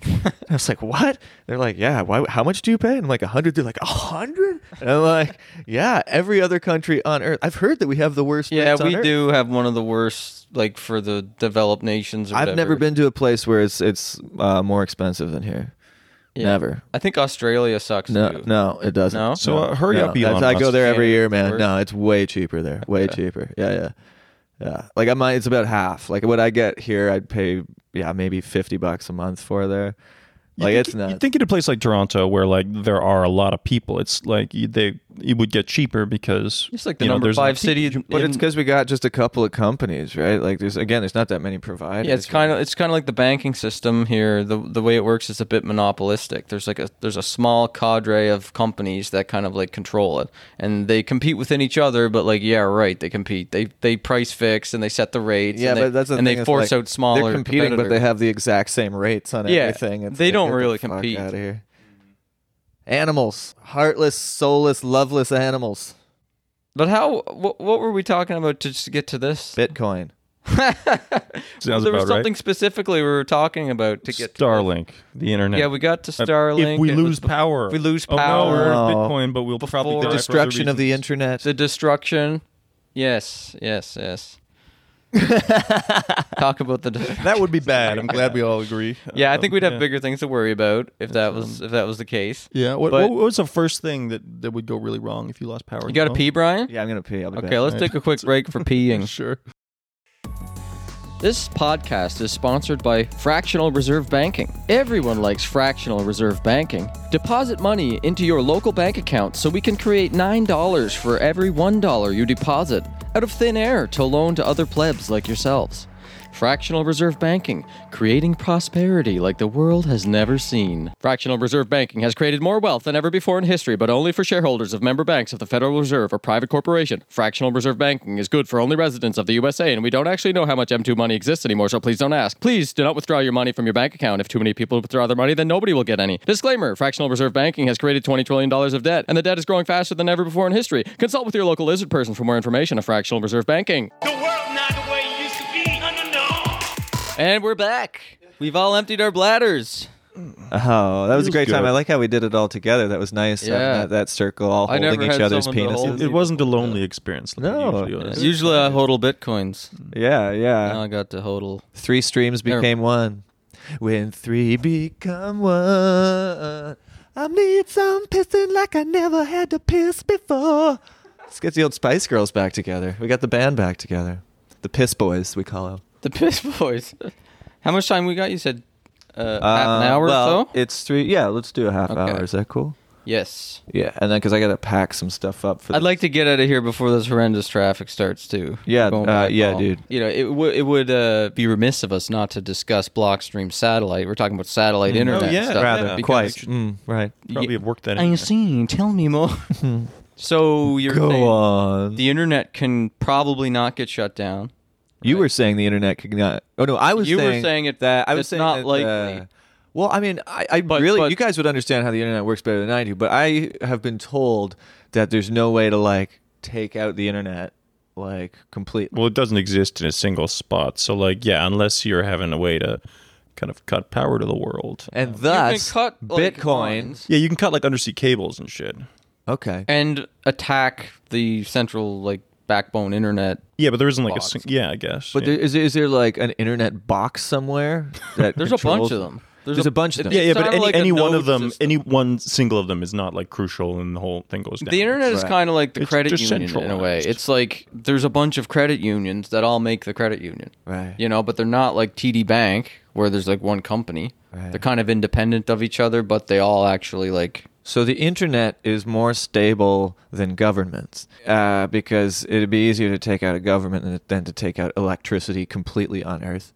Right. So, and thus, all I'm saying is that, like, Bitcoin, when you think about it, you know, if you're dealing like with money in unstable regions, especially, is probably safer, you know, just logically. So, I, I think, well, the concern there is that the internet will get cut to certain regions. Yeah. Like, not overall. Right. I don't think anyone's like really worried about, like, just because, like, again, if the internet goes to the whole world, we've got bigger problems. Yeah. But yeah, one of the concerns is, like, you know, let's say, yeah, an undersea cable gets cut and then, like, everybody in the Philippines, like, loses connection to the internet, then you can't really use uh, Bitcoin. However, um, this is where I get to shill my company. Uh, we've got a project called Blockstream Satellite, which is pretty cool because we beam down uh, the, the Bitcoin chain to everywhere on Earth where there are people. And so then you can hook up a satellite and then get get all the, the data from Bitcoin through that. And then as long as there's a single person within that cutoff region with a connection there, then they can distribute the network to everybody else. Wait, how did you get a satellite?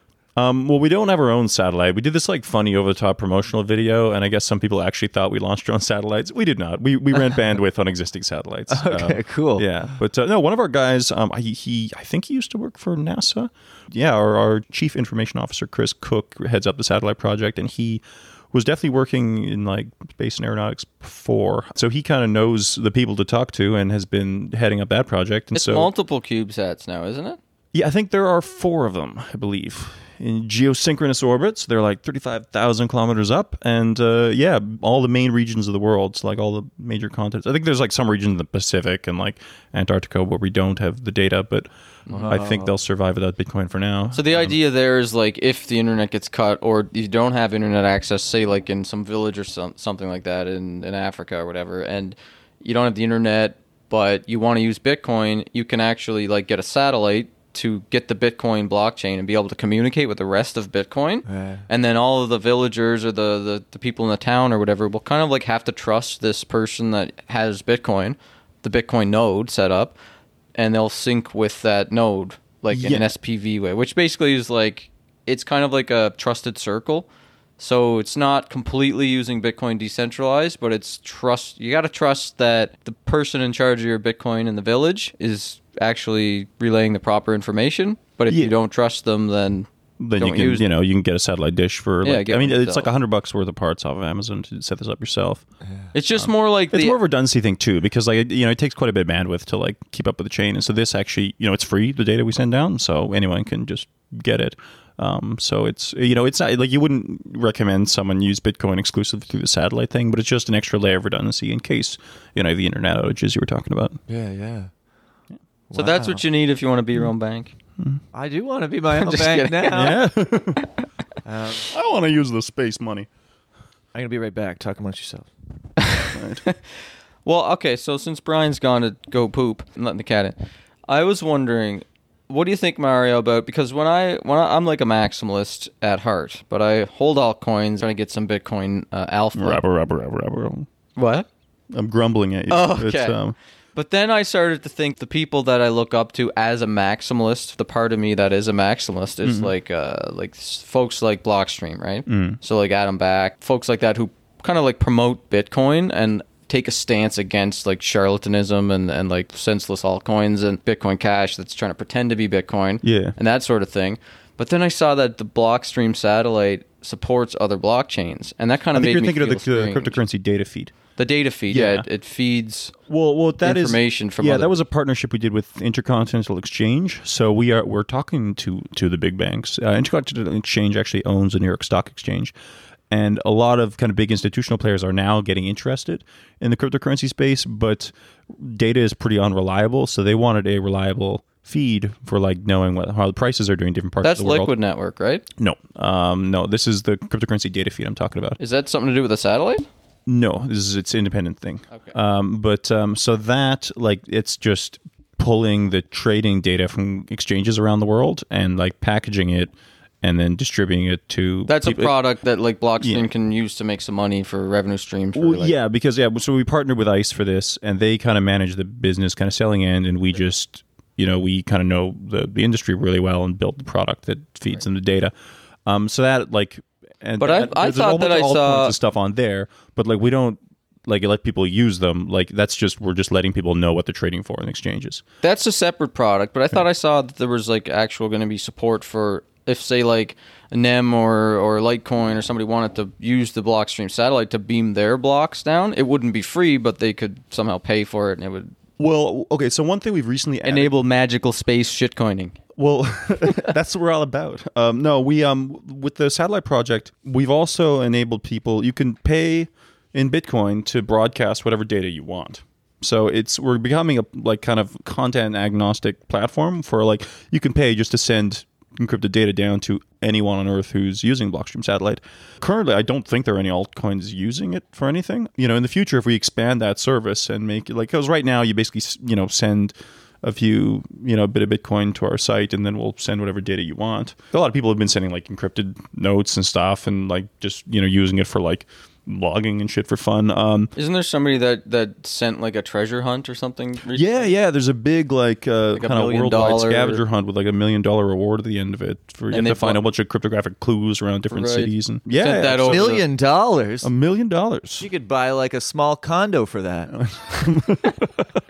You could buy a um, twenty, twenty-five Bitcoin for that. There you go. um, but yeah, over time we expand those services. I mean, altcoins could, I guess, use it to send data if they wanted to. I um, thought that Blockstream was going to use monetize that as like an income stream to send, say, Dash blockchain transactions if they paid for it. But Bitcoin will always remain free, and the other chains will pay, but they'll be available eventually if there's... Uh, well, we're not doing that at the moment, and I don't think we would have any interest in specifically broadcasting altcoins. Like, we are pretty interested in doing the Bitcoin-only thing. But if we do have a service in the future that allows for just people to send whatever content they want, yeah, I guess altcoins could use it for stuff. Um, mm. Like, we're, nef- we're definitely not going to get into it and start... Like, we're not going to be running...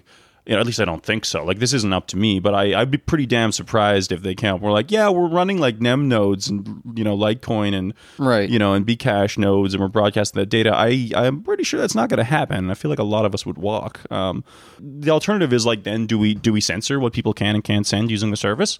Right. What What do you think? Like, I mean, do, do you think that... Um, Like, if the you are kind of a hardcore maximalist, do you think that we should block altcoins from using our otherwise content-neutral platform? Yeah, I, I wasn't sure what to think about it. The way that I feel is that most people should be introduced to Bitcoin. They shouldn't be introduced to altcoins and Ethereum and, like, all these other coins, as I feel like Bitcoin is the one chance that we have to make cryptocurrency work and to sort of have A, a viable solution for exiting the, the scam that is like debt-based money, holding your value in something that's decentralized, like really decentralized and censorship resistant.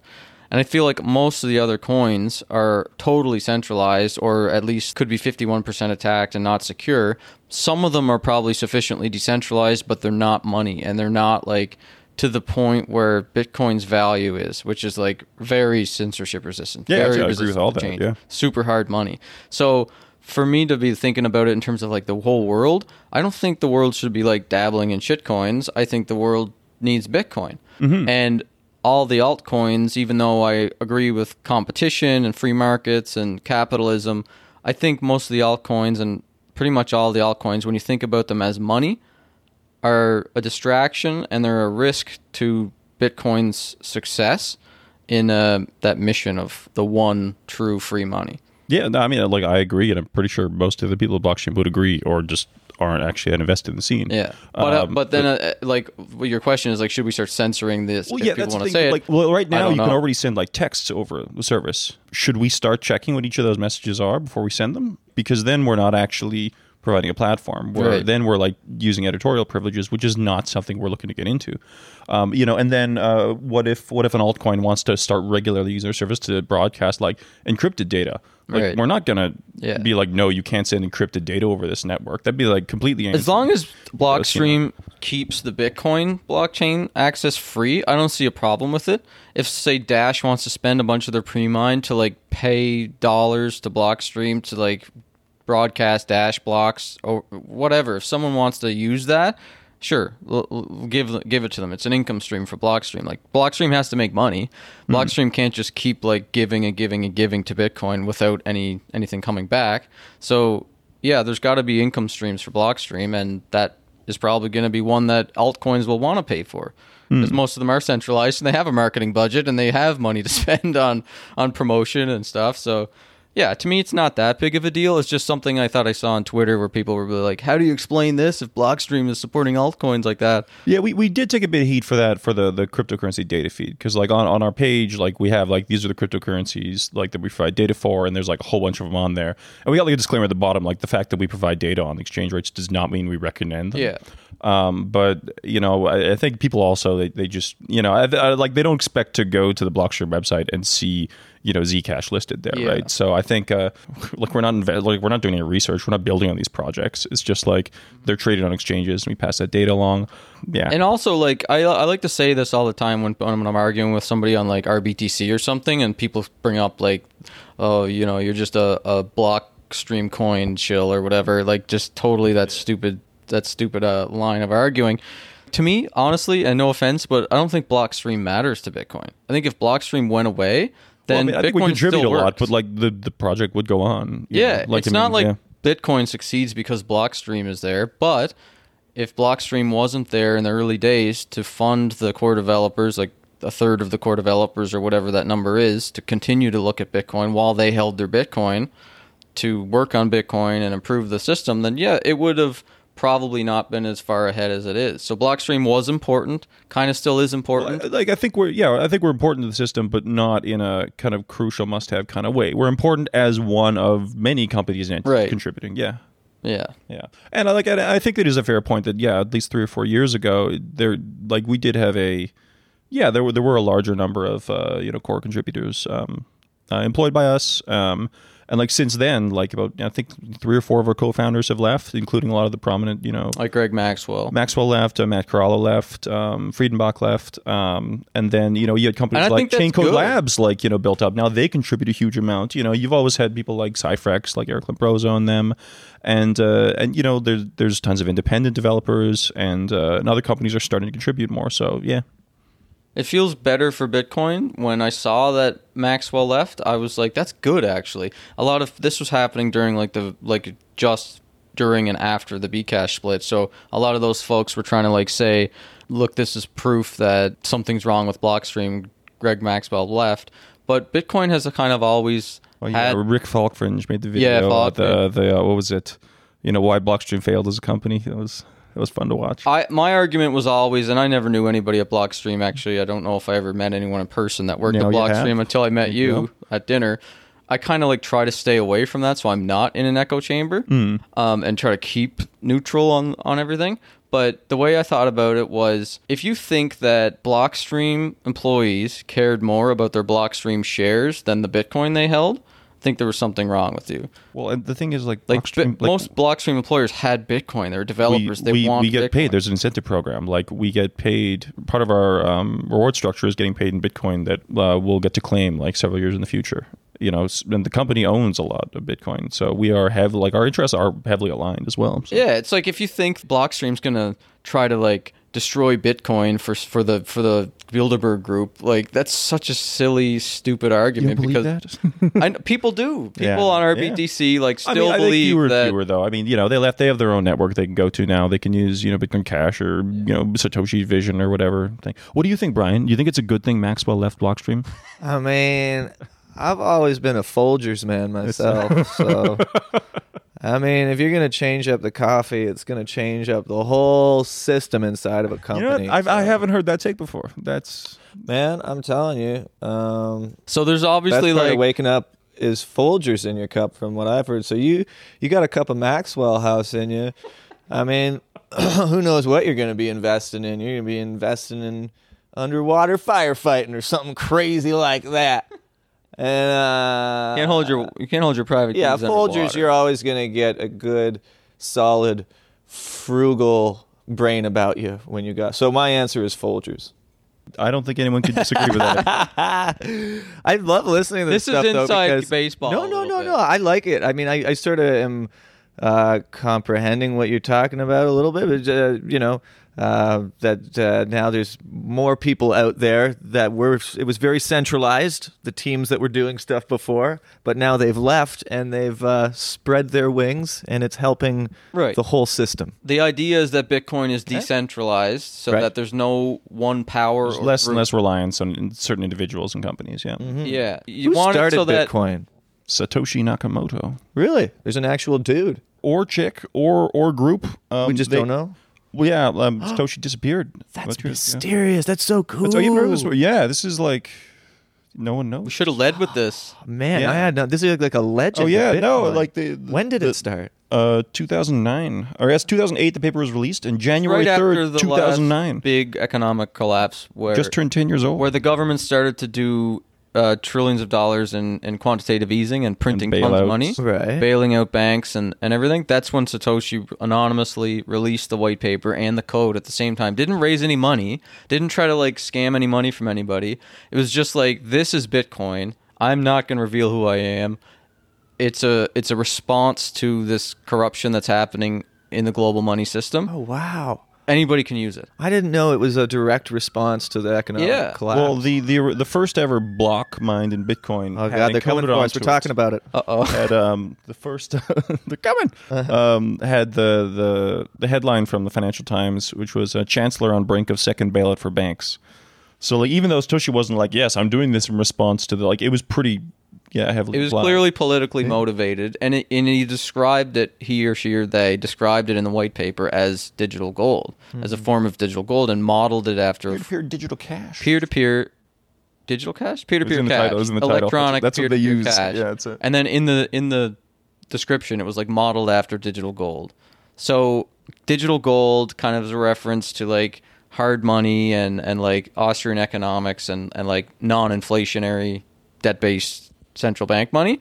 So there's a big debate in the community and in the system of like, do you need to have the peer-to-peer cash or the digital gold as the main use case? If somebody's like talking about Bitcoin as an investment, that's the digital gold thesis. That's the use case where it's like you put a bit of your money into Bitcoin, and if it wins as like a, a global money, it's going to go way up in value right. because there's only a limited supply of them.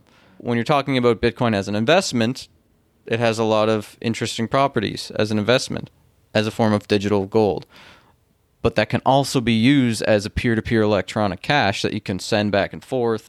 So it's like, does it need the adoption of the regular average user to be using it every day to like send money back and forth like Venmo or like Interac?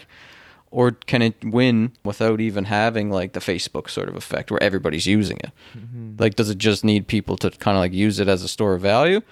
Yeah, and like, that's well, kind of like, since Satoshi disappeared, he didn't tell anybody what he wanted or she or they. It, should, it shouldn't matter though. It shouldn't matter. Yeah. But um, like kind of part of the so whole now it's like everybody, it's a good thing he disappeared because we don't need a leader. It's got to be something that the yeah. There's nobody that's saying yeah. this is what Bitcoin is. So it's like the millions of people around the world are now deciding what Bitcoin is, and we're arguing about it, and like people. And how much fighting. money is in it now? one hundred billion? Is that what you said? Mm, it's worth around one hundred billion, I think. It's yeah. like one hundred twenty billion, yeah. I think. Oh, that's around. Not an economy that's going anywhere. It's the size of like a country.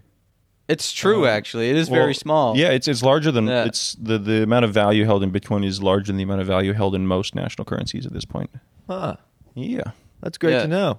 But it's also very small you know. compared to like do, do, do. probably not going to zero, but there could still it could still fail. So that's why people who really like Bitcoin shouldn't just go put everything they own in Bitcoin. Like, don't max your credit cards out, like I was saying earlier, and buy Bitcoin, and like put yourself in debt, and like sell your house and buy Bitcoin and stuff. Like, be smart about it. Some dude in the Netherlands did that, didn't he? Like, his family were living in like a tent in like a park because they like sold everything and bought Bitcoin. Oh my god! Uh, don't do that. Sold everything. Sold it all for Bitcoin, man. People have done it and made millions and millions of dollars. And I'm sure but then a lot people of other have people done have done it, done it at the wrong everything. time. And yeah.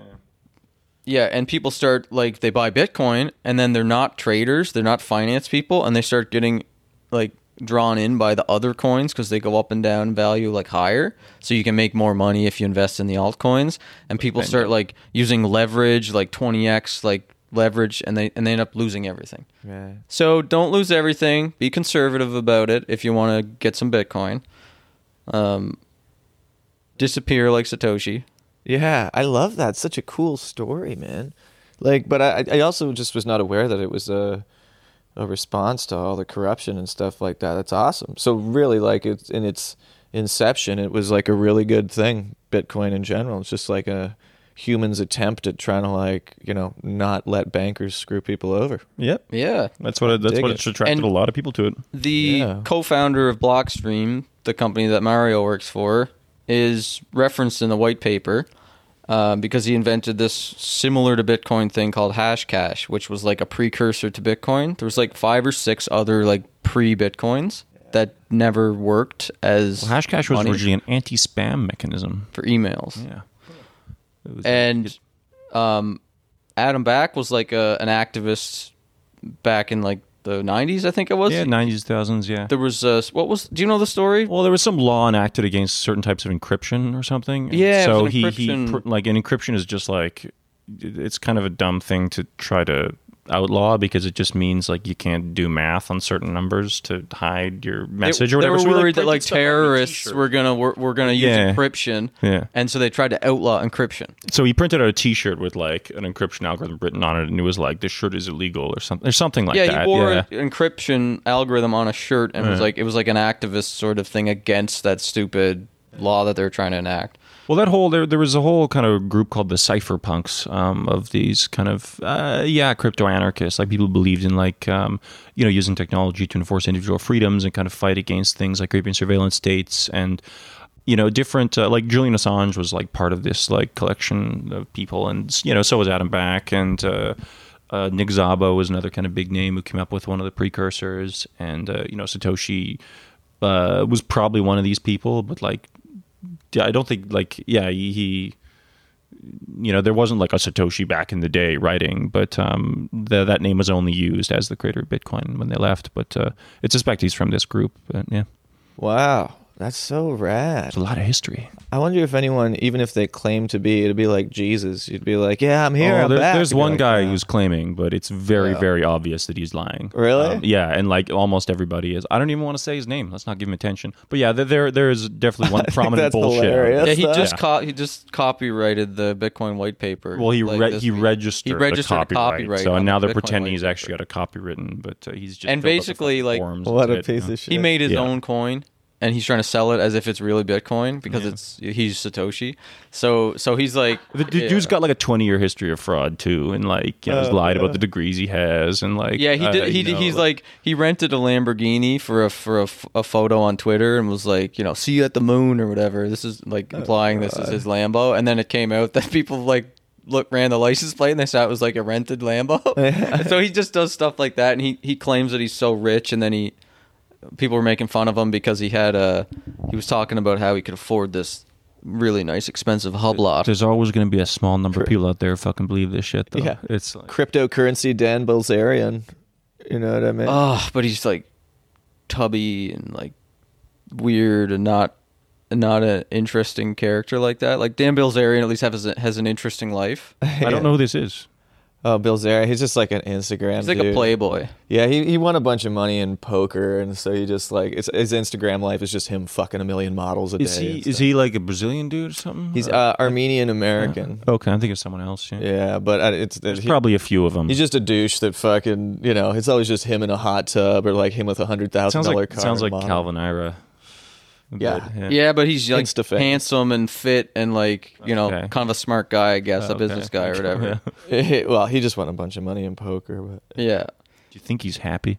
uh, he looks kind of happy. I don't know, but he fucks so many. He seems he seems vapid. Like he seems like he doesn't really feel much emotion, you know? Because if you run through that many people sexually, like I don't care who you are, that takes a toll on your. On your psyche, you know? Like yeah. just treating people like that. Like even if you're nice to them, fucking a thousand people in a year, that would fuck your head up. I don't care who you are. Yeah. I mean, that you just wouldn't have time to do much else. yeah. That's three a day. That's his brand. No breaks. That's yeah. Imagine the diseases too. He's probably got them all. Yeah, he's probably got West Nile virus. And that's the one you went for first. West Nile penis. Oh man.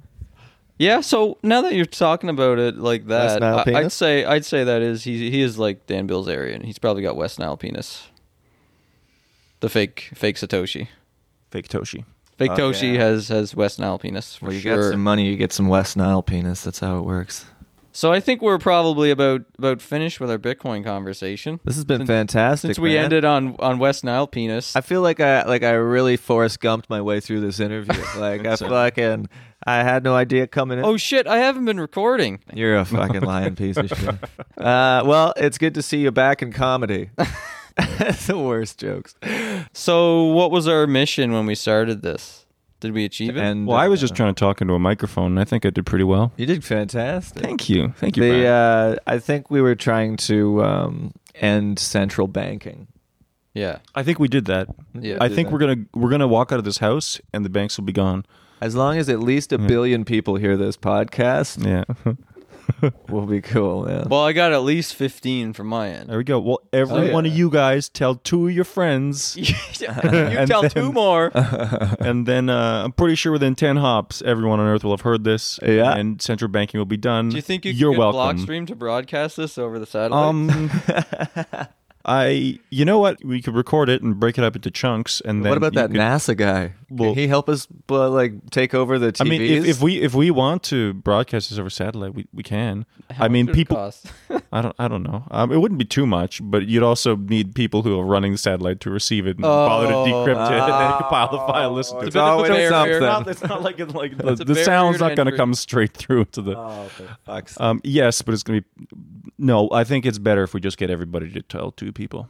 Yeah, that's that's network marketing. Friends. We started with network marketing. Let's end with network marketing. Everybody has to tell two friends, get them to sign up to iTunes and subscribe use, to the Magic Internet Oils, podcast. And also the uh, Brian, what's your podcast called again? It's called Glorious and Free. If you you're interested in Brian's flavor of West Nile penis comedy, it is. It's pretty much how I would describe it. Yeah. Then subscribe to. Vile and Free? West Nile Penis Comedy dot com is my website. No, no, the show is called Glorious and Free. Glorious, Glorious and Free. You certainly came lowest, Brad. Yeah. We're all over uh, YouTube, Facebook, Instagram, all that. Glorious and Free. And how do how do people find you on the Twitter? Uh, you can get me on Twitter is at B O G underscore four one six. I'm also on uh, Instagram is just B O G, B dot O dot G. Are your initials Bog? Yeah. That's great. Yeah, That's yeah. Nice. There's a whole... My dad's were Dog. Oh. Pretty cool. Nice. What does O stand for? Uh, son of. It means O'Gorman. My my actual initials are B P O, Brian Paul O'Gorman, but O is just... Uh, I don't know. Gorman. But Baku doesn't sound as good as Bog. So yeah, I, I get why you did Bupo. It. Yeah, yeah, yeah. So, if, so do you want people to like... send you Insta D Ms with like pictures of their of their of private keys. Yeah, show me your West no, Nile you guys, what are you going there for? I was going to say the private keys. Oh yeah, sure. Their bitcoins. The... Yeah, well, I mean, I wanna. I'm gonna. You want people it. to just like send you free coins? You know what I'm gonna do? I'm works? just gonna throw like ten bucks a month into it forever and see. Do you, do it. How can do he it. do it? How can he put ten bucks a month into Bitcoin? What's a good way for him to do it? Um, we we could we could shill the Bull Bitcoin guys. Use Bull Bitcoin. There Is we go. Bull Bitcoin easy to use though? Um, I don't know. Probably. So what's it? Square doesn't work in Canada. Yeah. Square, if you're in America, you can just sign up with yeah. Bull with Bitcoin the, with should the be Cash easy. App. And like yeah, you can pay with a credit card, and then they'll send you Bitcoin. Uh, Bull and, Bitcoin. And it enforces good habits. They're not going to store yes. your Bitcoin for you. They'll they'll make you send you your own wallet. Yeah, Bull okay. Bitcoin's a good site. There's yeah. also that Rise wallet. Rise wallet. There's a bunch of options. Actually, like, I'm going to give you a Rise wallet card so you can have five dollars worth of Bitcoin. Okay, cool. It's like a gift card. It's like it's and like, like a, is the wallet I can keep adding money into the you wallet. You can keep adding the money in the wallet nice. by going to Bull Bitcoin and buying Bitcoin, sending it to your wallet. Okay. So I'll start you off with five bucks from Thanks, Rise wallet. Man. I'd love that. And then if anybody wants to just text Brian some Bitcoin yeah, yeah, on, yo, follow, on Instagram, follow my progression into the world of Bitcoin, see how fast I go broke. So you see how long it takes you to start buying I C Os and trading shitcoins? Oh man, the second I figure out what those initials stand for, I'm getting involved, yo. Involved deep. And, and then Mario, how do people follow you if they're listening to my podcast? Oh, um, and they want to learn about what Bilderberg's plan for Bitcoin is. Um, you can find out what's up with the lizard people by uh, by following me on Twitter. I'm Mario underscore Gibney, or check out the podcast. Yeah, the Unhashed Podcast. I don't know, if you like the satellite stuff and actually want to use it, you can I can I can shill the company. Go to blockstream.com slash satellite. Pretty sure that's a thing. Yeah. Or yeah. Just, just Google those general keywords. It'll show up. And if you want to use uh, Bitcoin to check transactions, don't use blockchain dot info. Use blockstream dot info. Blockstream dot info. It's a, yeah, exactly. And uh, doesn't keep records, yeah. all kinds of nice stuff. And Green Address is a good is a good wallet. Oh, we, that, Blockstream that, Green. We've Blockstream Green. Yeah. Okay. So name, that's it? another wallet yeah. that people can use for Bitcoin, storing their Bitcoin. Yeah. The cypherpunks made it over at Blockstream Green. Yeah. Oi, oi, or oi. Blockstream Green.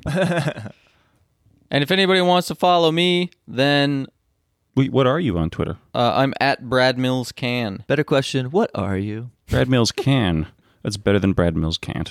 It's yeah. good. It's motivational. You get it? It's two meanings. I'm from Canada. Because it's can- and yeah, I can do it. You, uh, yeah, that's that's great. Who can do it? Brad Mills Can. That should be my slogan to end everything with. And remember, folks, who can do it? Brad Mills can't. Slow down. Slow down.